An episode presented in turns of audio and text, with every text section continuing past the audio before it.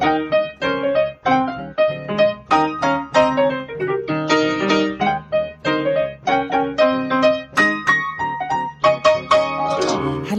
herzlich willkommen zu Was denkst du denn? Mein Name ist Nora Hespers. Mein Name ist Rita Molzberger.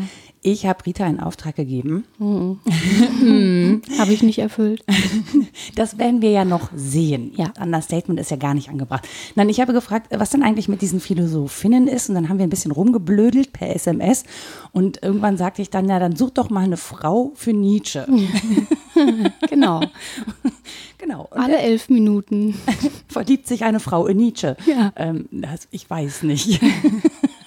Ja, also ich habe das mal breit ausgelegt als Auftrag, eine Frau zu suchen, die auch denken kann. Das ist natürlich sehr, sehr schwer. Das ist selten. Das ist wirklich ganz selten. Nein, und dieses Problem der Philosophinnen haben wir ja schon öfter diskutiert und ich habe mich schon öfter aus diesem Thema herausschlawinert, weil ich wusste, es erfordert zum einen wahnsinnig viel Recherche und es ist dann auch so ein ja, relativ stumpfes Thema, wenn man sagt, es geht jetzt nur um Frauen und den, der Hintergrund ist irgendwie unwichtig. Es geht nur darum, dass da eine Frau philosophiert. Das wäre ja Quatsch, ne? darum geht es natürlich nicht. Und bei einer Frau für Nietzsche wären wir gar nicht ähm, so in unwägbaren Gefilden, weil es gab ja eine, der er auch mindestens zwei Heiratsanträge gemacht hat, die dann aber mit Rilke und Paul Reh und so mehr zu tun hatte. Jemand andersen aber geheiratet hat, mit dem sie die Ehe nie sexuell vollzogen hat. Das ist alles ähm, ganz toll. Die Frau ist super und man kann in Göttingen auf ihren Spuren wandeln. Das ist Lou Andreas Salome, also eigentlich Lou von Salome, die später einen Herrn Andreas geheiratet hat. Das wäre die Frau für Nietzsche gewesen. Aus seiner Sicht. Kurz aus seiner Sicht, genau. 1882 war er sich sicher, danach nicht mehr. Hat aber auch seine Schwester mal wieder intrigiert und kolportiert, was die alles, wie die sich unmöglich benommen habe und so. Und dann hat sich dieser Dreierbund mit Paul Reh und ihr zerschlagen und darüber war er kreuzunglücklich. Alles ganz furchtbar. Kein Wunder, dass er so trübe Gedanken hat. Ja, auch. Also, ne? Ich glaube ja, man kann auch als Single relativ fröhlich durchs Leben gehen. Warum Und nicht? mir gelingt das ganz gut. Eben. Oder auch in Verhältnissen jenseits von Eheschließungen. Nein, bitte. Habe ich mir mal gedacht. ich dachte, naja, wie auch immer. Also mit Lou Andreas Salome hat es nicht geklappt. Oder nur kurz gut geklappt, das wäre die Frau für Nietzsche gewesen. Aber man kann ja weiter darüber hinaus fragen, was denn interessante Frauen in der Philosophiegeschichte äh, so gesagt haben, geschrieben haben und so weiter. Ja, so was so deren Themen sind, weil auch wenn Genau. wir darauf referieren, also klar, wir haben immer wieder auch ähm, Philosophinnen dabei in unseren Lit- Literaturangaben, Mhm. aber ich glaube, es ist insgesamt so, dass halt vor allen Dingen ähm, Männer berücksichtigt worden sind Ja. und die auch am bekanntesten sind. Also wenn man mal so aufzählt, ähm, dann kommt man vielleicht noch bei Hannah Arendt an, wobei ich die auch sehr spät kennengelernt habe. Die ist auch erst seit Ansonsten- kurzer Zeit wieder in. Vorher kannte Genau. man die sozusagen auch nicht, ja. Ja, und, und sonst fällt mir da ehrlich gesagt nicht so richtig viel ein. Ja, also in der aktuellen Debatte sind natürlich viele Frauen inzwischen unterwegs, ähm, nicht nur, aber auch aufgrund der feministischen Einlassungen, die es spätestens seit den 70er, 80er Jahren gibt. Aber auch vorher gab es immer schon Philosophinnen. Jetzt ist es so, dass ja lange Zeit die Philosophie gar nicht dieselbe Disziplin war wie die, die sie heute ist, sondern sowas wie eine Universalgelehrte sich eigentlich ähm, ja mit den freien Künsten auseinandergesetzt hat, äh, auch über Politik nachgedacht hat, gerade in der Antike und so weiter. Also dass es dieses Label Philosophie als eine Disziplin, die man scharf abgrenzen kann, von anderen gar nicht gab. Und es zum einen deswegen schwierig ist, von Philosophinnen zu sprechen. Dann kann man aber genauso schlecht von Philosophen sprechen. Ne? Das ist sozusagen parallel zu lesen. Dann gibt es natürlich das Phänomen, ähm, dass man gar nicht so gut rauskriegt, was die geschrieben haben. Dazu hat äh, Eileen O'Neill 1998 schon den schönen Begriff Disappearing Ink ähm, geprägt. Wirklich ein schöner Denn- Begriff. Ja, die haben vielleicht geschrieben, aber dann wurde so dran rumgeschrieben und das ist irgendwie versandet und man hatte Interesse dran, dass das nicht unbedingt ähm, in die breite Öffentlichkeit gelangt. Man hat es Frauen auch einfach nicht zugetraut. Das wäre das nächste Argument. Also nicht nur, es wurde rezeptionsgeschichtlich daran herumgemanscht, äh, sondern es widersprach sozusagen der Vorstellung von der Natur der Frau, dass sie jetzt gut denken könne, weil natürlich immer assoziiert war, dass sie so dem Kreatürlichen zugeordnet sei. Wir tanzen halt lieber unseren Namen. ja, na. wenn es das mal wäre. Wir machen lieber den Haushalt. Das sowieso. ne? Also wir gehören da irgendwie. Man kann auch von einer Art Tiefsinnigkeit sprechen, die Frauen zugesprochen wurde, aber die war immer so sehr körper- und erdverbunden und mhm. nicht so in den höheren geistigen äh, Sphären veranschlagt. Ne? Das ist ein weiteres Argument.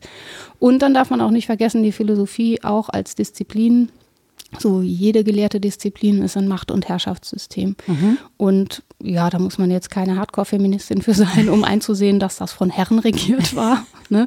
und dass Frauen einfach systematisch auch außen vor gelassen wurden. Dass wir jetzt Philosophinnen kennen, liegt dann einfach daran, dass wir im 21. Jahrhundert leben, aber auch daran, dass äh, Dinge wiederentdeckt werden, weil jetzt ein Interesse daran besteht, mhm. die durchaus früher geschrieben wurden. Also im 19. Jahrhundert hatte man sich da schon mal drum bemüht, aufzudecken, wer denn so Philosophinnen der Antike waren. Dann werden äh, auch denkende Frauen des Mittelalters ganz neu betrachtet und jetzt gräbt man so ein bisschen nach den Spuren und findet dann auch einiges. Ich finde eigentlich, ähm, ja, naheliegendst wäre gewesen, Simone de Beauvoir irgendwie aufs Tapet zu heben. Das mhm. hatte ich auch zuerst vor und habe alle Schriften aus dem Regal geholt und habe nochmal geguckt und so und dachte, Frau für Nietzsche, na, schöne Ehe geworden. Weil? Aber also ich ja, kenne Simone de Beauvoir, glaube ich, als Feministin. Auch, auch, ja, genau, auch. Und eine, die einfach die ähm, sozialen Unterschiede auch beachtet hat, die ihren Marx gut kannte und so weiter. Die hätten sich bestimmt gezofft, aber auch geliebt auf irgendeine Weise. aber dann war mir das einerseits zu naheliegend und andererseits ist ja mein Anliegen auch immer so, die Kontexte, die geschichtlichen, zumindest äh, rudimentär mit anzudenken. Und die 60er Jahre oder 70er Jahre, wo so die Wirkungsgeschichte von Simone de Beauvoir war, finde ich im Moment weniger aktuell als das frühe Mittelalter. Ich weiß, das ist jetzt bescheuert, aber nee, ich das, erkläre das mich wollte gerne. Ich gerade sagen, das kannst du ja erklären. Ja, genau. Aber du hast jetzt schon so häufig von Fridays for Future auch zwischendurch immer mal gesprochen und in der Tat ist es ja so, dass gerade diese Klimafragen aktuell werden oder neu aktuell werden ähm, neuralgisch ist, dass dann andere Fragen hintanstehen. Ne? Auf einmal sind die Flüchtlinge unwichtig, weil mhm. jetzt Klima und so. Aber gut, äh, Klammer zu. Auf jeden Fall ist es so, dass diese Gedanken, oh, wir sind da in eine große Geschichte eingelassen und Menschen müssen eigentlich was tun dafür, dass ihre Umwelten, äh, beziehungsweise die eine Welt, die da eben ist, nicht zerstört werden ähm, mir doch recht aktuell erscheint. Und da dachte ich an den Ordo-Gedanken des Mittelalters und an Hildegard von Bingen. Ach. So, wenn man jetzt Hildegard die kenne ich ja nur als Heilerin so, zum Beispiel. danke. Ja. Wenn man die, wenn man die sucht, ne, kommt als erstes, äh, wenn man im Buchhandel guckt, Müsli. Kochen so. mit Hildegard von Bingen, Backen mit Hildegard von Bingen, Heilen mit Hildegard von Bingen. Ne? Und dann sind wir wieder bei dieser kreatürlichen Sphäre und man beruhigt sich und denkt, ja, ja, die Frauen, die haben einen hübschen Kräutergarten und so. Ne? Das können die alles ganz gut ist auch nachher lecker, was die machen, aber das berührt uns jetzt intellektuell wenig. Und dagegen kann man aber äh, mal ihre Schriften lesen und das hilft. Bei einem Müsli. Meinetwegen beim Müsli. Ja klar hat die sich auch wirklich um Kräuter und derlei bemüht, aber das war einfach so eine richtig universal gelehrte Frau von adligem Stand. Die, der war das natürlich möglich, wie anderen Frauen zu der Zeit aber auch. Also die war jetzt durchaus nicht allein, aber eben eine Größe, besonders weil sie mit ihren Visionen, die sie hatte, bis zum Papst bekannt wurde, der gesagt hat, ja, bitte veröffentlichen. So, mhm. Das war durchaus nicht selbstverständlich. Viele haben versucht, sie an der Veröffentlichung zu hindern. Aber als sie dann Unterstützung hatte, auch von ähm, ja, den Geistesgrößen dieser Zeit männlicher Natur. Da, ja, da wir brauchen diese dann Hilfe. Mhm. Dann hat sie ein eigenes Kloster gegründet, äh, wo sie nur mit Frauen lebte, also so an der Gleichstellung von Nonnen und Mönchen sozusagen mitgearbeitet und so weiter. Also es gibt schon sehr viele interessante Bezüge. Klingt auch feministisch auf ja, eine Weise. Auf eine Weise auf jeden Fall. Und vor allen Dingen ist ähm, eben in diesem Weltbild, das sie auch repräsentiert, da können wir gleich drüber sprechen, welcher Schule das sozusagen zugehört, die Schöpfung einfach ein wichtiger Gedanke. Also die ganze Kosmologie ist danach aufgebaut, dass Mensch, Gott und Natur sozusagen eins sind. Mhm. Es fällt einem beim Lesen ganz schwer, das zu empfinden. Ging mir so. Also, weil wir diese tiefe, fromme Gläubigkeit gar nicht nachvollziehen. Also, ich mhm. kann es nicht nachvollziehen, wie sich das anfühlen muss, wenn man sich tatsächlich so eins weiß mit der Schöpfung und mit allem. Aber es ging ihr eben darum, vor allen Dingen auf den symbolischen Gehalt der Welt hinzuweisen, mhm. dass wir in allem Weltlichen Gott erkennen können. Und jetzt kann man da über die Frage Gottes streiten natürlich und sagen, na, es geht um ein höheres Prinzip, um irgendetwas, das mehr ist als das, was wir Menschen so tun. Und ich glaube, dass dieser Gedanke jetzt gerade bei einigen wieder aufkeimt, aber noch so ungestalt ist, dass mhm. sie den gar nicht fassen können. Aber dass uns schon auffällt, irr, Natur ist mehr als so die Summe der Teile. Ja, egal an welcher Stellschraube wir was machen, das macht auch was mit uns. Und es ist ein großes Ganzes, das wir da zu verlieren haben oder das wir aufs Spiel setzen. Und deswegen finde ich Ihre Gedanken so aktuell. Ich muss auch sagen, ehrlich gesagt, das mit der Ernährung, also wir belächeln das ja immer, ne? aber das mhm. gehört ja wirklich ganz existenziell dazu, auch zu dieser Klimabewegung gerade, ne? weil es ja. betrifft unsere Ernährung. Und je nachdem, mit wem man redet, muss man eben verschiedene Argumente auspacken. Den einen sagt man, naja, es ist nicht gut für unsere Umwelt, wenn wir viel Fleisch essen. Den anderen sagt man, es ist nicht gut für explizit deine Gesundheit, weil weil mhm. du damit zum Beispiel äh, Schadstoffe auch aufnimmst, wie Antibiotika und andere Medikamente. Ähm, den dritten sagt man, naja, es ist halt ein wirtschaftlicher Faktor, ja, also das, diese Umweltverschmutzung wird am Ende des Tages. Aber wir gucken ja schon, also wir, wir ziselieren das sozusagen, aber es hat ja schon eine Ganzheit. Wir können uns halt in einen bestimmten Aspekt rauspacken und ich glaube, zum Beispiel dafür zu sorgen, also gut für seinen Körper zu sorgen, für diese Leiblichkeit, mhm. setzt einen ja auch in Bezug mit Umwelt, weil das, was du da reintust, kommt ja aus deiner Umwelt. Auf jeden also, Fall. So, und von daher finde ich diesen, ähm, finde ich das gar nicht so blöd, da auch an, an das zu denken. Mir fällt nur gerade auf, ähm, wenn ich mir jetzt Hildegard von Bingen angucke, würde ich Mittelalter neu denken. Weil ja. du auch sagst, es war gar nicht so ungewöhnlich, dass es jetzt gelehrte Frauen gab. Das blenden wir, glaube ich, auch so ein bisschen aus. Also für uns sind gelehrte Frauen auf jeden Fall immer die, wenn wir das mit dem Mittelalter zusammenbringen, die auf dem Scheiterhaufen verbrannt worden mhm. sind. Ja, das ist aber durchaus nicht so. Ne? Die Klöster waren eben auch äh, Stätten des Nachdenkens und der Ruhe. Die mussten ja nicht umsonst Sabbel halten, sowohl Frauen als auch Männer, auch um, ne? auch um in Ruhe denken zu können. Äh, unglaublich wertvoll waren eben Bücher und äh, da gab es auch nicht viele Orte, an denen die aufbewahrt wurden. Also Klosterbibliotheken zählten eben dazu. Dann auch, dass man Griechisch und Latein lernen durfte oder sozusagen freigesetzt ausgesetzt war von der Not des Lebens. Das war eben dort äh, möglich. Und insofern gehe ich schwerst davon aus, dass da ganz viele kluge Frauen waren. Aber sie haben möglicherweise nicht geschrieben oder die Schriften sind gern auch verloren gegangen. Möglicherweise ist auch einiges unter Pseudonym erschienen, das weiß man ja nicht. Das ist auch so ein ja. Gedanke, den ich hatte. Ne? Wie viel ist, ist wahrscheinlich aus der Not der Zeit oder mhm. aus dem Wissen heraus, dass man, wenn man das als Frau publiziert, nicht ernst genommen wird, einfach auch ähm, äh, unter männlichem Namen veröffentlicht worden. Und wir wissen ja alle, wie Legendenbildung funktioniert. Yeah. Ja. Es kann durchaus möglich sein, dass da, ähm, also es ist ja auch so ein bisschen die Frage, äh, wenn man jetzt an diversere ähm, Menschen denkt, wo die eigentlich untergekommen sind. Die mhm. muss es ja damals genauso gegeben haben wie heute. So ähm, und von denen wird aber nicht gesprochen. So das ist äh, das Mittelalter ist sehr binär. Ja. Es sei denn, man guckt dann halt in so eine so eine Gauklerei oder oder so. Da ja, aber fasziniert hat es immer schon. Ne? Stichwort Legende und diese Päpstin und so ja, weiter. Genau. Dieser ganze Kram.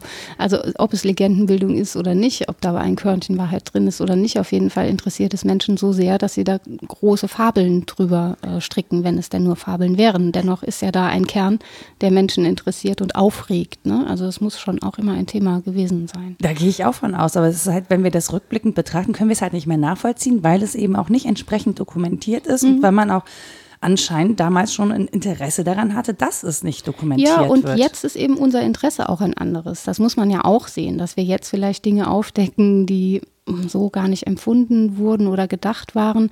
Was wir jetzt in Zuschreibungen machen, ist ja auch Hochzeit gebunden. Also, mhm. dass wir auf die Suche danach gehen zum Beispiel. Oder dass jetzt Neurologen sagen, ja, ja, die hatte Visionen, die äh, hatte einfach Migräne mit Aura. Mhm.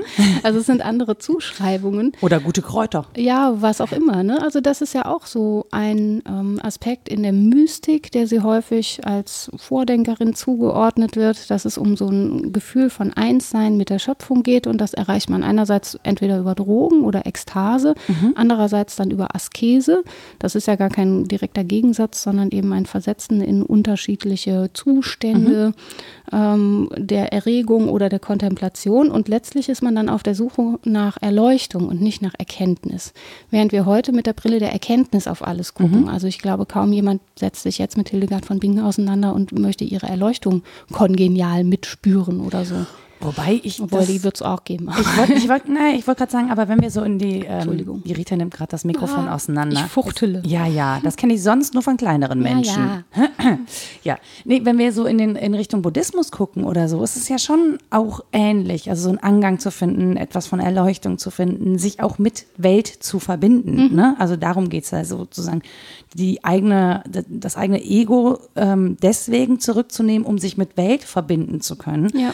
Ähm, und das sind ja gar nicht so unterschiedliche Gedanken, also in meinem Empfinden, was jetzt Spiritualität angeht. Nee. Ob ich die jetzt in der Ganzheit mit, mit einer Gottfigur, wie auch immer die aussehen mag, bringe oder eben mit Spiritualität ne, und diesem Ja, höheren Wesenkonzept oder es muss ja nicht mal ein, ein Wesen im Sinne von Leiblichkeit Nee, sein, auch sondern ein Prinzip sein, Genau, ein Prinzip.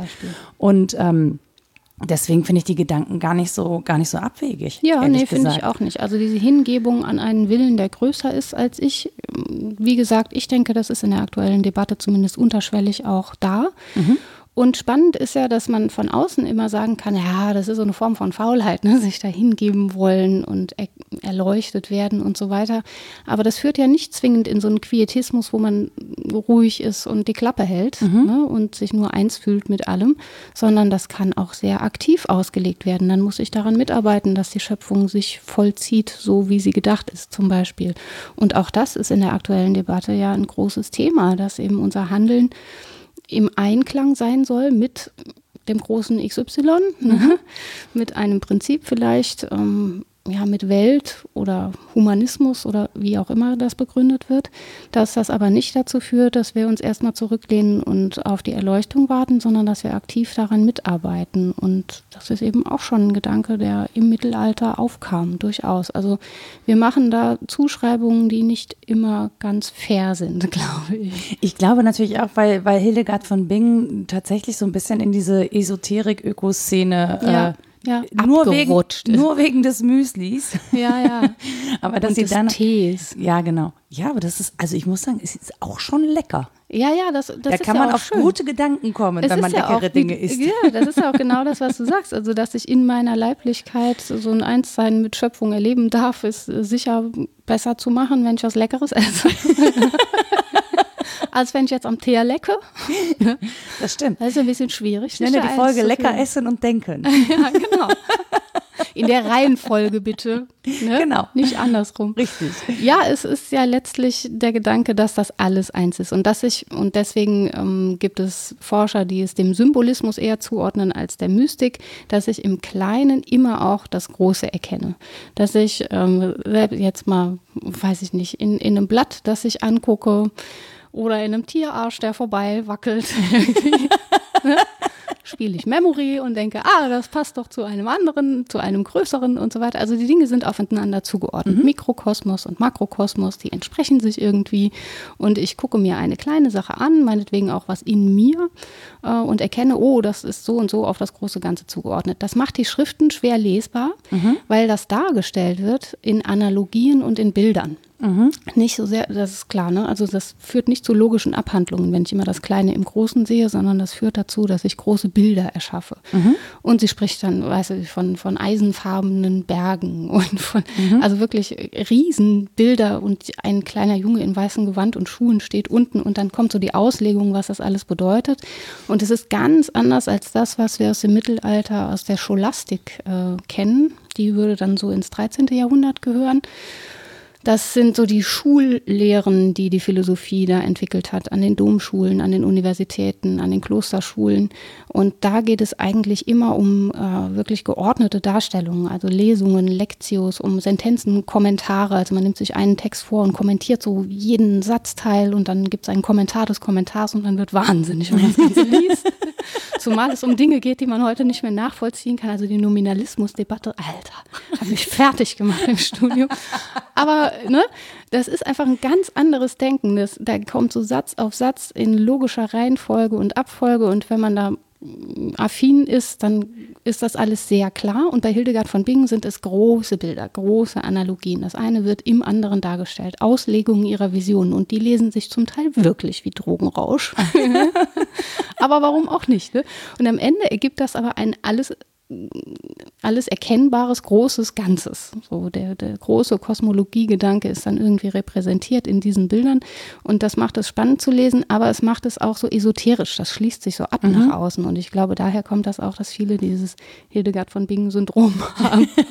also so leicht mit irgendwelchen Metallen, Salzen und so weiter irgendwie das Leben geregelt wird, während man daneben steht und sich denkt, ja, mhm. auch, aber nicht nur.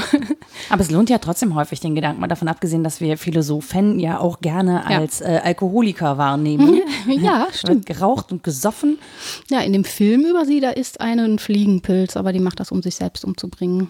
Weil, naja, also es gibt einen Film über Hildegard von Bingen und ich weiß, also es sind Anteile dabei, die stimmen. So mhm. das enge Verhältnis zu Richardis zum Beispiel.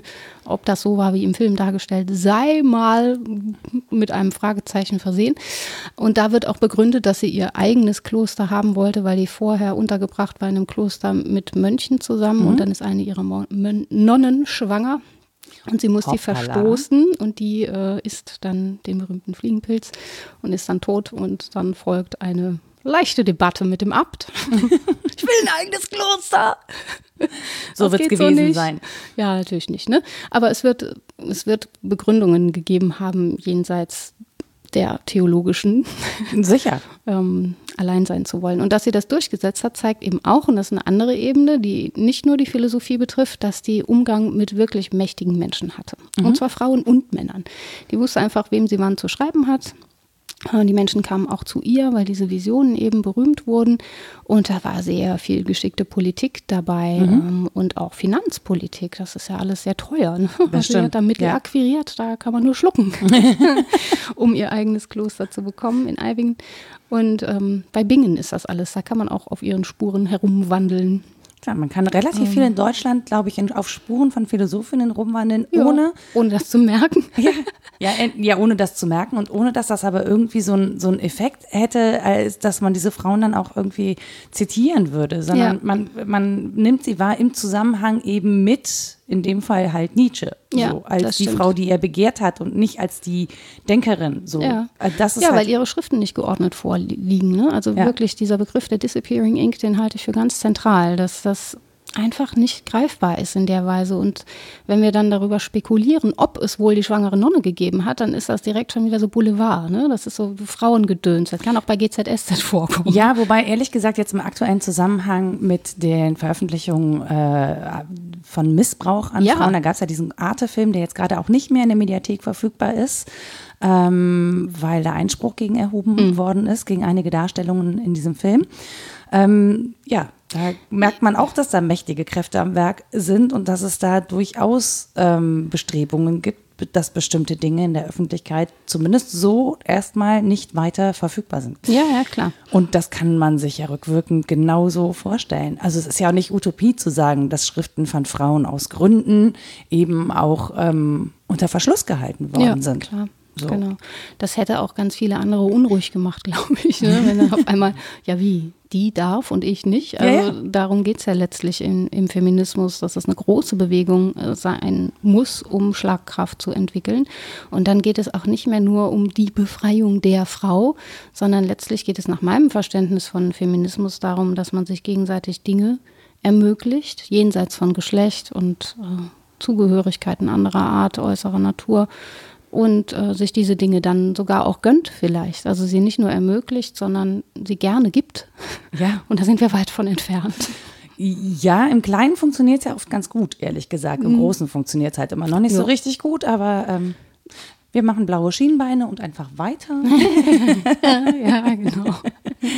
Nein, ich finde es eben wichtig, dass man das Thema ausweitet und nicht nur über ähm, ja, die, die als Emanzen apostrophiert werden, sprich, die auch interessant sind, ne? mhm. so einzelne Figuren, die als Kämpferinnen auftreten, sondern über die ganze Bewegung und die ist lang und groß und wird irgendwann mal ankommen, aber nicht. Äh, Kommen wir jemals an? Nee, ich denke nicht. Aber dass diese Bestrebungen, sich frei zu machen, von äußeren Zwängen eben schon lange bestehen und ja, in unterschiedlichen Kontexten geführt werden, jetzt eben viel Mann, Frau und Gender bezogen, mhm. aber lange eben auch in anderen Kontexten. Adelig, nicht adelig war übrigens auch bei Hildegard von Bingen ein Thema. Da konnten ja erst nur Adelige ins Kloster und Iris war dann offen, auch für Nicht-Adelige und so. Mhm. Also alle Freiheitsbestrebungen, wo man versucht, sich was zu ermöglichen und sich das zu gönnen, ähm, sind interessant in diesem Zusammenhang und wurden immer klein gemacht. Das war ja der Punkt. Ne? Mhm. Also wenn da ein Macht- und Herrschaftssystem besteht, dann hat es Interesse daran, sich zu erhalten und dann stört das. Das ist ja schon fast kommunistisch, der bei Hildegard von Bingen, sich für alle zu öffnen. Ja, alle. Ja, ne, das gab, glaube ich, schon Eignungstests. Aber klar, also zu sagen, wir wollen unabhängig sein und wir wollen nicht mehr von, von einem Mann regiert werden letztlich und mhm. wir wollen auch nicht nur adlige Frauen aufnehmen. Ja, es ist, ich finde auch fürs 12. Jahrhundert schon ganz ordentlich. Ja, allerdings. Also das ist äh, bemerkenswert. Das ja. Wort suchte ich gerade. Ja. Schön, dass es noch gekommen ist. ähm, wen haben wir denn, wen hast du denn noch so? Das, also ich habe hier übrigens so viel Papier liegen. Ich habe, ja, und ein digitales Device. Ein digitales Device, das, daraus wollte ich was äh, vorlesen gerne. Uh. Aus der Einleitung zu Hildegard von Bingen von Alois Dempf, der übrigens 1934 auch über die Glaubensnot der deutschen Katholiken geschrieben hat, weil mhm. er das Dritte Reich dreuen sah. Also ja. jemand, der früh davon gekündet hat und gewarnt hat. Der hatte sich eben auch mit äh, Hildegard von Bingen und anderen sehr intensiv beschäftigt. Und ich fand es schön, was er über sie schreibt, weil das in unsere Feminismusdebatte mhm. reinpasst.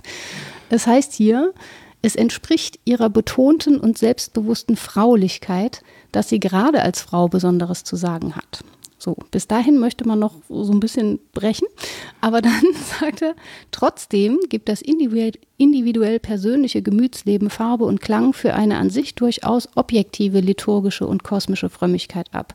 Die Harmonie zwischen Gott und der Welt als Seelenharmonie, das ist die metaphysische Formel für ihr Werk. Also er findet, dass das was Besonderes ist, dass sie das als Frau geschrieben hat, mhm. aber jenseits dessen ist es trotzdem bemerkenswert, egal ob sie Frau ist oder nicht. Mhm. Und ich glaube, das ist die größte Adelung, die man derzeit einem Werk von einer Frau äh, angedeihen lassen kann, dass man es einerseits wertschätzt als mhm. ihre Leistung und andererseits sagt, es ist wurscht, dass das eine Frau war. Aber ich glaube, anders hätte er es auch gar nicht einleiten können, weil aus der Zeit betrachtet war es ja dann auch wirklich genauso wahrgenommen. Ne? Ja, man hatte, sie hat das schon geschickt gemacht. Ne? Mit den Visionen kommt man zum einen bis zum Papst eher als mit einer äh, logischen Abhandlung, glaube ich. Als, als mit Frau. Migräne. Als Frau. Und äh, ja, genau. Ich hatte so Kopfschmerzen, ich habe Gott gesehen. Glaubt einem doch keiner. Ne? Ein helles Licht, ja, ja, bla bla. Ne? Ne, Kräuter nehmen und so. Damit kommst du nicht weit. Aber Nein. wenn du sagst, das ist eingegeben von Gott und du das auch ehrlich so erlebst, das war ja wahrscheinlich kein taktischer Schachzug, würde ich mal, dann ist das ja etwas, was in diese Sphäre von Fraulichkeit durchaus passt. Mhm. Da müssen die Männer ja sagen, ach verdammt, das empfindsame Wesen, ja, es war vermutlich was dran. Ne? Ich habe, ohne Witz, ich habe die ganze Zeit an die Pythia gedacht. Mhm. Also es ja, ja. war die ganze Zeit so, ich dachte so, okay, wo waren eigentlich Philosophinnen? Wahrscheinlich in den Tempeln und haben da Kräuter geraucht. Ja, so. Verdampft. Ja, genau. Und weil man dann noch zuschreiben konnte, das gehört ja so grob noch zu ihrer Sphäre, war das nicht ganz so beunruhigend, mhm. wie wenn sie jetzt wie ein Mann geschrieben hätten. Ne? Mhm. Ähm, das wäre vermutlich nicht so gut angekommen. Aber gegen die Visionen konnte man jetzt wenig sagen, zumal sie einfach sehr klug waren mhm. und diese Auslegungen auch davon zeugen, dass die Frau sich auskennt, aber so in ihrer Sphäre bleibt. Vielleicht war das auch wirklich sehr geschickt. Also nicht zu ja. versuchen, Männer in ihrer Logik zu übertreffen, weil sie wusste, da sind sie vielleicht ein bisschen empfindlich, mhm. äh, sondern sozusagen das Metaphysischer zu formulieren. Ja, könnte, könnte, ist alles Spekulation, aber ich halte das auch für ein probates Mittel, um durchzukommen. in den Zusammenhängen, in denen sie sich bewegt. Das hat ja zumindest funktioniert. Ne? Ja, definitiv. also wir reden heute von ihr. Ja, genau. Aber gut, wir reden über Kochen und Backen immer noch mehr als Ja, aber wir Rest. jetzt ja hier nicht aber so. wir nicht. Immerhin. Also nur, ich habe dreimal Müsli gesagt und du einmal Tee. Das ja. war's auch. Faszinierende Frau, was die an Müsli gemacht hat. Der reine Wahnsinn.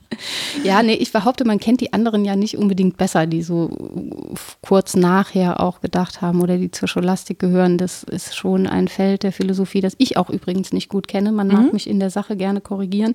Man hat von denen gehört, hier Albertus Magnus und Thomas mhm. von Aquin und Duns Scotus kennt man, glaube ich, für die, für die Hochscholastik. Das ist dann so 12. bis 13. Jahrhundert. Gerade an der Uni Köln muss man ja Albertus da muss Magnus man den kennen. gut kennen, genau. Mhm. Aber schon bei Anselm von Canterbury und Abelard und so, da hört es auch auf. Also ich glaube nicht, dass die Menschen die Schriften von denen mhm. kennen, sondern man kennt vielleicht den, äh, den Namen oder Meister Eckehardt kennt man irgendwie als Mystiker, da klingelt noch irgendwas, aber man weiß nicht so richtig, was die gedacht und gemacht haben. Mhm. Und es bleibt einem, wie gesagt, also mir, das ist jetzt auch gemein, das so allgemein zu formulieren, aber im, ersten Lesen bleibt es mir sehr fremd, weil es eben dieses geschlossene Weltbild ist, das wir heutzutage nicht mehr teilen. Und ja auch ein ganz anderes, ne? Mhm. das in Sphären gedacht ist und so abgeschlossen und da pappen so die Sterne an. Muss man das vielleicht auch, so. auch irgendwie mal äh, modern, also in, in heutige Sprache übersetzen? Oder ist es keine? Ach, die Sprache ist gar nicht so fremd. Das ist okay. ja gut übersetzt und sie war wohl auch nicht so ganz textsicher in Latein. Sie hatte dann so ihren Schreiber, der hat auch immer mal ein bisschen korrigiert. ähm, das ist ganz gut gelungen. Das ist nicht das Ding, aber diese großen, großen Bilder, wie, ich kann auch mal eine Passage vorlesen vielleicht. Ja. Haben wir Zeit dafür? Na klar dann merkt man. Wir machen Podcast, vielleicht, wir haben Zeit für alles. Ja, das stimmt. Dann merkt man vielleicht, was ich meine mit relativ mh, mm, fremdem Text.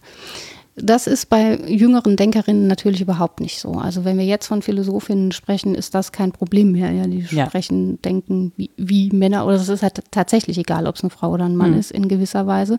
Also wir könnten auch über aktuellere Frauen sprechen wie Hannah Arendt oder Martha Nussbaum Luce Irigaray, das ist dann schon wieder schwierig.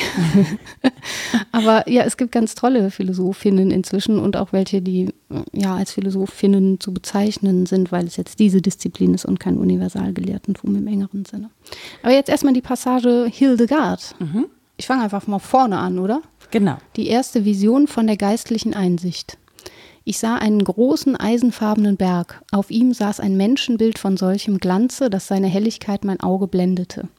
Von seinen beiden Seiten erhob sich ein sanfter Schatten, der sich wie ein wundersamer breiter und langer Flügel ausdehnte. Am Fuße dieses Berges stand vor dem Manne eine Gestalt, die überall voller Augen war.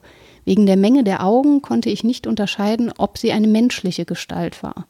Vor dieser stand eine andere Gestalt in knabenhaftem Alter mit mattfarbenem Gewand und weißen Schuhen. Über deren Haupt stieg von dem Manne, der auf jenem Berge saß, eine solche helle hernieder, dass ich sein Antlitz nicht sehen konnte. Und so weiter und so weiter mhm. und so weiter. Die sprechen dann auch. Und dann kommt eben ihre Auslegung des Ganzen und dann wird es so leicht abgefahren, finde ich. ich fand, das war jetzt auch schon recht abgefahren. Über, über was Bild. willst du was hören? Über den eisenfarbenen Berg oder über die Gestalt all überall voller Augen? Oder die, die über Augengestalt. den Knaben? Die Augengestalt. Ja. So, vor ihm steht am Fuße des Berges eine Gestalt, die allüberall voller Augen ist, weil sie vor Gott in Demut in das Gottesreich Einblick hat und aus Furcht vor ihm mit Genauigkeit und gerechtem Eifer und Ausdauer auf die Menschen wirkt, so dass man vor Augen keine menschliche Gestalt unterscheiden kann. Sie vergisst nie die Gerechtigkeit Gottes, weil menschliches Forschen in seiner Schwäche ihre Wachsamkeit nicht erschüttert. Das ist die Auslegung dieser Figur, die ihr da erschienen ist. Da müsste ich jetzt mal ein bisschen drüber nachdenken. Ja, genau, so geht es mir halt auch. Ne? Also das ergibt nachher alles Sinn. Diese mhm. Auslegungen ergeben ein großes Bild, aber eben wieder ein Bild und mhm. nicht so ein logisches Denkgebäude, den man, also gibt es auch, aber es erscheint erstmal als, als ein großes Bild und das macht einen heute, glaube ich, so fertig im Hirn. Wo, wobei ich ja Textanalysen total geliebt habe im Deutschunterricht und ich würde, also wenn ich sowas zu analysieren hätte, da hätte ich, glaube ich, richtig Spaß dran. Das ist ja eine schwere Matheaufgabe lösen. Ja. Ich weiß, ich bin dann wirklich nerdig, aber ich, da, das würde mir so ein Bild zu analysieren. Also ich habe gerade schon so ein paar Ideen gehabt, wo das so hinführen könnte, ähm, aber auch so eher so als innere, als Gefühl. Das mhm. kann ich jetzt nicht so spontan ausdrücken, glaube ich. Ähm, aber ich finde es schon spannend. Also ich glaube, es hat ein bisschen was mit Erkenntnis und, äh, und dem Apfel zu tun. ja, unbedingt. So? Das ist die zweite Vision vom Sündenabfall. Hör mal, du bist eine Hildegard-Expertin. Hey. Yeah. Ja, das war nur so, so, ein Gedanke, der mir so gleich kam, aber so viel weiter bin ich da noch nicht. Aber ich hätte wirklich Spaß daran, das zu analysieren. Vielleicht, ähm, wenn ihr Ideen dazu habt. ja. Wir bauen ein eigenes Weltbild. Ja, Los, alle machen mit. Naja, aber vielleicht habt ihr ja Ideen und Gedanken Absolut. dazu. Schickt uns die gerne. Dann, äh, dann lesen wir das mal ein bisschen durch. Finde ich total gut, weil ja. was hier zusammenkommt, sind ja mehrere Bezüge. Also da ist zum einen das Altchristliche drin, äh, dann aber auch so neuplatonische Bezüge. Das merkt man immer, wenn sie weiter auslegt, dass das einfach in dieser Zeit auch ganz aktuell war. Und aber so griechisch-orientalische Gehalte spielen ja auch immer eine Rolle. Man mhm. ist sich ja begegnet. Und gerade als man Aristoteles äh, las, das wurde ein bisschen später sehr aktuell in der Scholastik, aber das wird sie auch gekannt haben, äh, da kam dann so alles zusammen an diesen Bezügen und letztlich, ähm, das fand ich eine ganz schöne These, geht es dann nicht so sehr um so einen Unterwerfungsglauben, sondern darum, ja, in der Erleuchtung Glauben auch nachzuvollziehen. Mhm. Also nicht einfach nur das zu tun, was die Autorität sagt, sondern man nennt das Gnosis, äh, diese Art von Glauben, wo die Erkenntnis und die Erleuchtung einfach wichtiger ist als der Autoritätsglaube. Und dem zu folgen, indem man das aktiv vollzieht, das finde ich einen spannenden Gedanken. Und das ist was, wovon wir heute lernen können, glaube ich, dass wir mal versuchen, unser Weltbild tatsächlich analytisch zu betrachten. Was halte ich davon? Ne? Mhm. An was glaube ich da überhaupt? Und wie kommt das im Kleinen vor, was ich im Großen glaube, weil diese Zusammenordnung von Mikrokosmos und Makrokosmos, die scheint sehr fremd, aber ich nehme an, dass viele Menschen das eigentlich so gut an noch die ganze Zeit machen, dass sie im Kleinen irgendwie eine große Idee vermuten. Aber irgendwie tatsächlich auch dieses in Bezug setzen und so, auch das finde ich, also ich kenne mich nicht total super mit Buddhismus aus, ne? Mhm. aber ich ähm, denke häufig drüber nach oder ich habe anscheinend schon Berührungspunkte damit. Ähm, das ist schon so ein bisschen, wo ich so denke, naja, aber es ist die ganze Zeit, ähm, wirst du auch dazu aufgefordert, aufgefordert zu fragen, womit resoniert das in mhm. mir? Also nicht so den, die direkte Verknüpfung zu sehen, sondern womit resoniert das? Und wir haben ja auch schon über Resonanz gesprochen. Ja. Und ähm, einfach hinzugucken. Ja. ja. und das, da kommen wir wieder zur Achtsamkeit und ähnlichen Sachen. Ja. Aber hinzugucken und zu sagen, womit resoniert das eigentlich in mir? Das setzt mich ja schon in Bezug zur Welt und das sagt ja schon auch was darüber aus im Kleinen. Also es resoniert in mir nach außen zum Großen. Mhm. Ich finde das, ehrlich gesagt, ich persönlich, aber vielleicht bin ich da auch wieder ein bisschen nerdy, ähm, ich finde das gar nicht so abwegig äh, ja. äh, in der Form. Ich muss immer ein bisschen grinsen, weil resonieren, weil ich das immer mit, mit Ä und O und Doppel-N. Ach so, nee, ne? das, nee, nee. Ich weiß schon, was du meinst, wegen das, der Resonanz. Ne? Aber dann sagt Wenn man, man was anderes. Wie, was rührt das in mir an oder ne, was bringt das okay. in mir zum Klingen, wäre, glaube ich, so das, was du meinst. Es also gibt, es ist es ja resonieren. resonieren. Von, das weiß ich nicht, jetzt gibt es das. weiß ich ehrlich nicht. Doch, die Musiker die MusikerInnen an der Musikhochschule sagen das auch. Das gibt's schon. Okay. Ich denke nur an Raison ne, ja. die, und das ist ja im Gesprochenen Bring mich Wort. doch mal zur Raison. Ja, ja, genau. Aber das ist ja genau das Spannende, dass es beides ist. Dass es das eine stimmt. Vernunfttätigkeit ist auf Basis dessen, was in mir anklingt.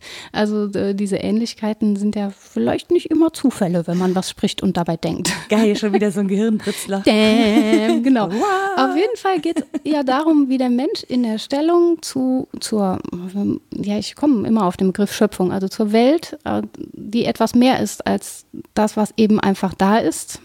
Es gibt viele, die auch einfach äh, so leben, als sei die Welt einfach da und das ist auch gut. Mhm. Aber ich glaube, in der aktuellen Debatte ähm, sind es viele Menschen, die so eine Art Schöpfung glauben und dafür keinen Begriff haben und sich in besonderer Stellung dazu wähnen. Und das mhm. ist eben ein sehr ähnlicher Gedanke, dass Mensch und übergeordnetes Prinzip, dass Metaphysik und Physik und Mensch irgendwie zusammengehören, genauso wie, das wäre jetzt die Analogie des Mittelalters, genauso wie Seele und Leib zusammengehören und es da vielleicht Vormachtstellungen gibt, aber sich das Ganze eben entspricht in einer großen Ordnung. Und lange Zeit war dieser Gedanke total abwegig für viele, mhm. war mein Eindruck, weil gerade die Postmoderne einfach so nicht gedacht hat, sondern da ging es letztlich um Zerschlagung von so großen Ordnungsgedanken mit gutem Recht. Ne? Mhm. Die haben ja lange auch Herrschaft äh, und Terror ausgeübt, diese großen Definitiv, Gedanken. ja. Ähm, und als sie dann zerschlagen waren, da stand man davor, vor den Scherben, ne, Scherbengerichtartig. und hat sich gedacht, au, oh, oh, was machen wir denn jetzt? Oh, jetzt tun die Füße weh. Schönes Mosaik draus machen. da gibt es doch bestimmt von Hildegard von Bingen ein Buch zu. Das Müsli-Mosaik. Oh ja, genau. Auch ein schöner Folgentitel. Dir Arschmemory und Müsli. Das machen wir alles nicht. Das ist nicht gut für Hildegard von Bingen, was wir hier tun. Ich wollte sie eigentlich wertschätzend erwähnen. Doch, doch, doch, doch ich, ich, finde schon, dass das gut ist, weil sie uns ja wirklich schon auf sehr viele Gedanken gebracht ja, hat. Auf jeden und Fall. die ja sehr aktuell sind genau. und nachvollziehbar. Das wäre meine These, dass das aktuell ist. Und dieser Gedanke, dass ein Leben und ein Prinzip auch unser Leben durchströmt sozusagen und dass wir etwas davon erkennen können oder ja, uns dem hingeben können, wenn wir tätig mitarbeiten, das halte ich für sehr aktuell und es klingt total mit metaphysisch aufgeladen, aber eigentlich ist es ein ganz rationaler Gedanke, dass wir eingelassen sind in Umwelten, die vielleicht etwas mehr sind als Material für unseren Willen und dass wir deswegen daran arbeiten sollten, ihm gut zu tun, diesem vermeintlichen Material, das eben mehr ist. Ja, und dieses, äh, jetzt, ich muss auch gerade bei dieser Zerschlagung an dieses vieläugige Wesen denken, ja. das erstmal alles in kleine Teile zerlegt und dann braucht man irgendwas, was das wieder zusammensetzt. Ja, so. Ich musste nur an das Neunauge vom kleinen Wassermann denken. ich bin ein bisschen einfacher gestrickt. Aber dir gebe ich äh, gerne mal die Skivia mit, die äh, wisse die Wege und die Visionen. Und dann werde ich nur noch im Gewand durch die Gegend laufen, Leute. Dann fängt das an, nämlich. Das ist bei der Hitze nicht so schlecht, in langen, fluftigen Gewändern. Fluff, fluffig, genau. Ja, genau. Ähm, du hast eben noch viele andere Philosophinnen ja. genannt. Ja, ja, habe ich. Such dir eine aus. Ähm, na, wen kennt man denn so? Wäre ja die Frage. Ne? Also es, ich kann jetzt natürlich viele nennen, von denen noch nie jemand was gehört hat. Ja, aber vielleicht ist das ganz spannend. Also wenn wir jetzt, Hannah Arendt haben wir ja auch schon öfter äh, mhm. zitiert und mit ihr oder über sie auch geredet, ne? mhm. ne? in der zum Beispiel, ob Widerstand in, in, der Demokratie notwendig ist. Auch witzig, das haben wir für anderthalb Jahren gemacht mhm. und zack legen sich Jugendliche im Bundestag auf den Boden und protestieren. Das mhm. ist äh, für den, für, für, für, äh, für, nicht für den Klimawandel, sondern dafür, dass die Politik was tut. Das äh, hat sehr viel Aufregung verursacht, dass die sich einfach ähm, erdreisten, sich dass mit das Handeln jetzt da irgendwie ja, dass das, das ist wirklich so, mhm. dass Leute, dass gemerkt wird, die handeln wirklich, die machen was, die ja. meinen das wirklich ernst. Und das Schöne ist ja, dass damit dieser ähm, Kritik an Hannah Arendt, dass sie letztlich den Feminismus von hinten ins Knie schießt. ähm, dann doch auch nochmal ein Bein gestellt wird, um hier zwei Bilder zu bemühen. Uh. Ich, ich fange schon an, auch in so in Bildern zu denken. Schrecklich. Nee, aber der Vorwurf an Hannah Arendt war ja immer gerade, weil sie dieses Handeln und den politischen Akt so ins Zentrum stellt mhm. und die reproduktiven mhm. Tätigkeiten so als abständig zeichnet. Das ist halt das, was man machen muss fürs tägliche Leben. Dass das insbesondere für die Care-Arbeit, die hauptsächlich Frauen leisten, natürlich ein Schlag ins Gesicht ist. Ne? Mhm. Wenn man sagt, ja, das ist halt so der Scheiß, der erledigt werden muss. Wobei ich finde, dass diese Kritik auch zu kurz greift. Denn wer sagt, dass die Care-Arbeit nicht tatsächlich reproduktiv ist und etwas, was uns mehr erlaubt, dass das aber Frauen machen müssen. Das mhm. ist ja historisch bedingt. Also ja. das liegt jetzt nicht in der Natur der Sache, dass ich das Hildegard von Wingmüsli anrühre. Das kann ja auch jemand anders tun. Also auch hier, die Kritik greift häufig recht kurz, aber gerade Frauen werden häufig auch so misogyn feministisch ausgelegt. Wir sind halt stutenbissig. Ja, ja, genau, von wegen. Was ja heißt, was nur heißt, dass wir Stuten beißen. das Frauen, tut die Kriebelmücke auch. von Frauen hat niemand was gesagt. Rita hat einen Kriebelmückenbiss auf dem ja, Fuß. Ja, und ey, Entschuldigung, das hätte ich nicht sagen sollen, weil auch da beißen nur die weiblichen Tiere, ne? Bei ja. Insekten.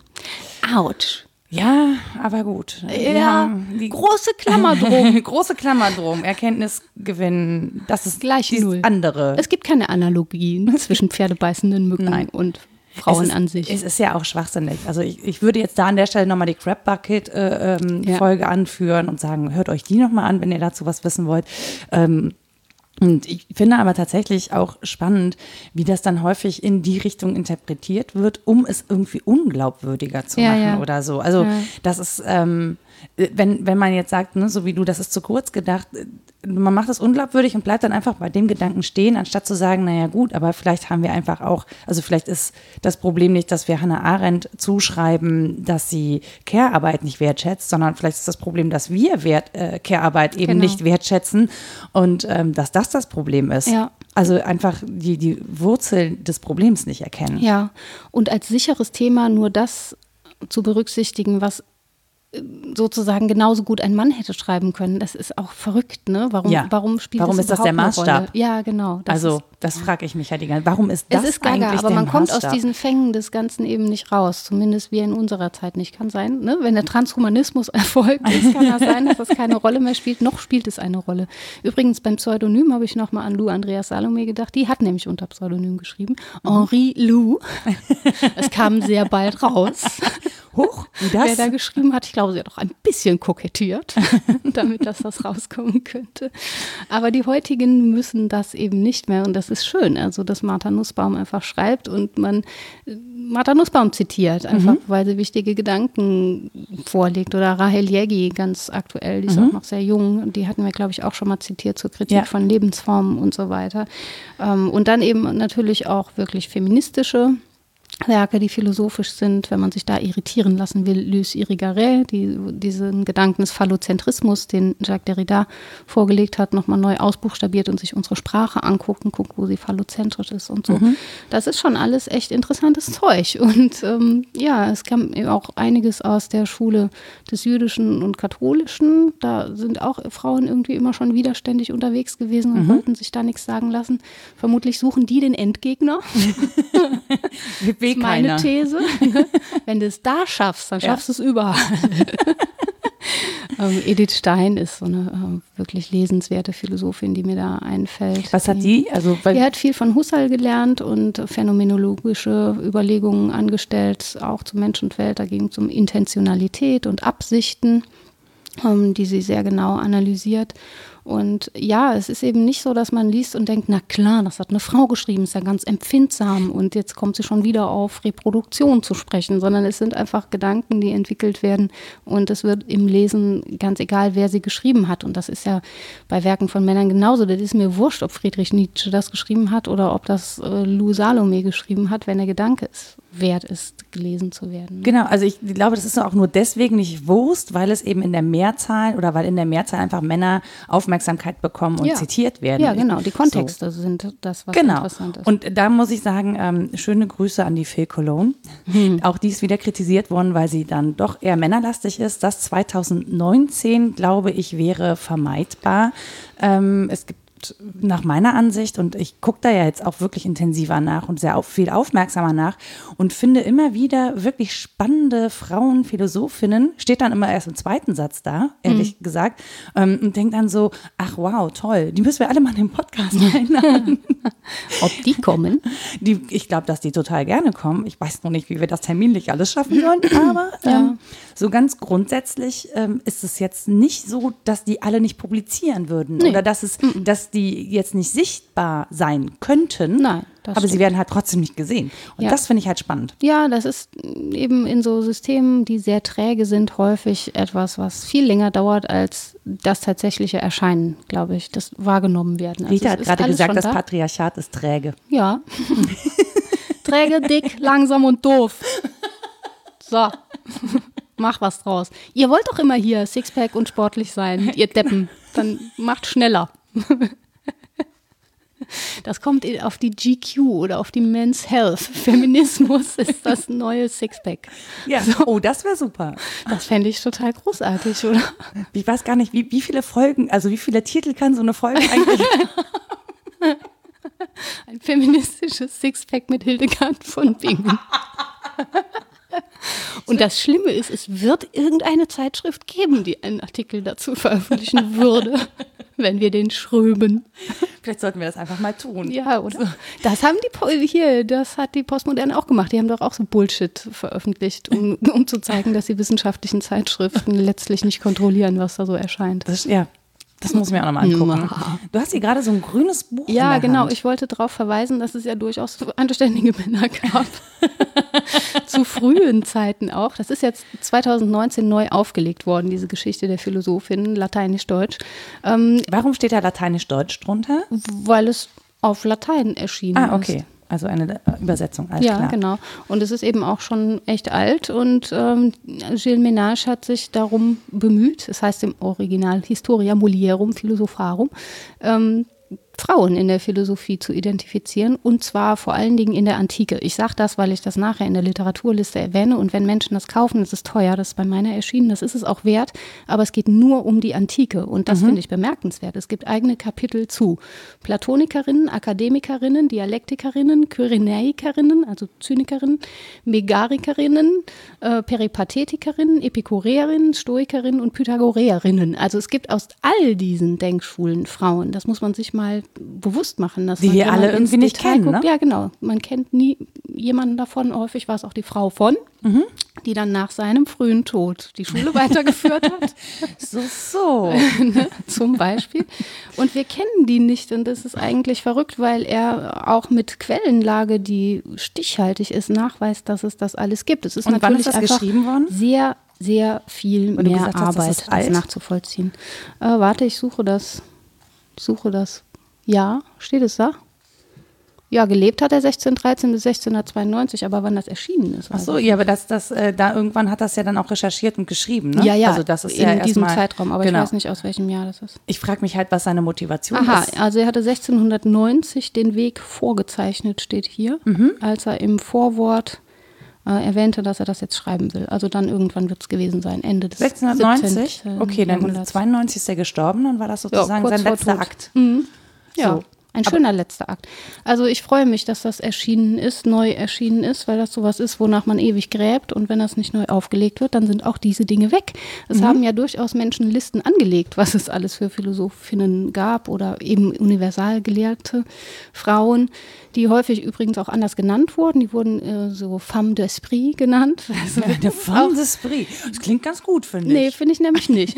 Das klingt Nein, jetzt so nach, im- im- die Kleine lautet. hat auch mal was gedacht. Guck mal, jetzt darf die das auch sagen. Also wurde häufig auch so leicht abständig äh, etikettiert. Ja, ich sind- dachte ja so vom Klang klingt, also ja, ja. vom Klingen. Ja, weil es französisch ist. Richtig. Aber eigentlich heißt das ja nur, ja, ja, Schätzchen, ne? Ist dir auch mal was eingefallen. Oh, hast du Philosophie geschrieben? Sieht ja schön aus. Jetzt gibt das dem Papa. ne? Der verbrennt das jetzt. Sugar Daddy. Ja, also auch das ist schwierig, dass man denen den Titel nicht mal zugestanden hat oder weiß ich nicht, dass jemand wirklich jetzt Theologin sein kann, ist toll. Das muss man auch erstmal so sehen, dass das ein Gewinn ist. Ähm, aber es gibt eben viele Weisen, sie unsichtbar zu machen und aber viele, die sie sichtbar machen wollten und schon immer. Und dass das so schwierig ist, trotzdem dran zu kommen, das ist eigentlich Das, verrückt. ja, und das wirklich 1690 äh, hat mich gerade auch wirklich krass überrascht. Ich frage mich die ganze Zeit, ist was über die Motivation bekannt? Also hat ihn das einfach grundsätzlich mal interessiert, was Frauen so Also, denken? Was ich weiß, ist, dass er sich mit der Mystik sowieso auseinandergesetzt Mhm. hat, also in diesem Zeitraum einfach unterwegs war und ein sehr leidenschaftlicher Philologe, soweit ich weiß. Also der wird über irgendetwas gestolpert sein, was ihn philologisch interessiert hat, war Nietzsche ja auch. Ne? Die sind eben sehr detailverliebt und wenn du dann eine Quelle auftust als Wissenschaftler und denkst, boah, da hat ja noch nie jemand drüber nachgedacht, das ist ja ganz neu, dann ist das natürlich auch etwas, was ähm, deine Leidenschaft anfacht und Mhm. als ehrlicher Wissenschaftler ist es dann einem wurscht, wenn es, ob es jetzt um Mann, Frau oder so geht, dann geht es um die Sache. Und ich könnte mir gut vorstellen, dass so eine ähnliche leidenschaftliche Motivation dahinter steht, da was aufgetan zu haben, was eben ein großes Thema ist, hat sich noch keiner drum bemüht. Man möchte ja auch Forschungsarbeiten vorlegen, die relevant sind und nicht zum tausendsten Mal dasselbe. Und ja, dann ist das eben ein Thema, das er aufgetan hat. Ich ähm, hatte gerade so die Idee, dass ich dachte, naja, es sind auch grundsätzlich natürlich unter den Männern nicht so viele Philosophen. Also es gibt wahrscheinlich viel, Ja, ja. viel mehr Menschen, die irgendwie Dinge gedacht haben, als die, die nachher bekannt geworden sind. Ne? Die Dann- wenigsten schreiben ja auch. ja, zum Beispiel. Wir zum Beispiel, wir sprechen. Ja, das also ich, nicht, dumm. dass ich mich als Philosophin sehe, aber, ähm, Ich mich nur zum Teil, aber immerhin. aber immerhin, immerhin hast du das mal studiert.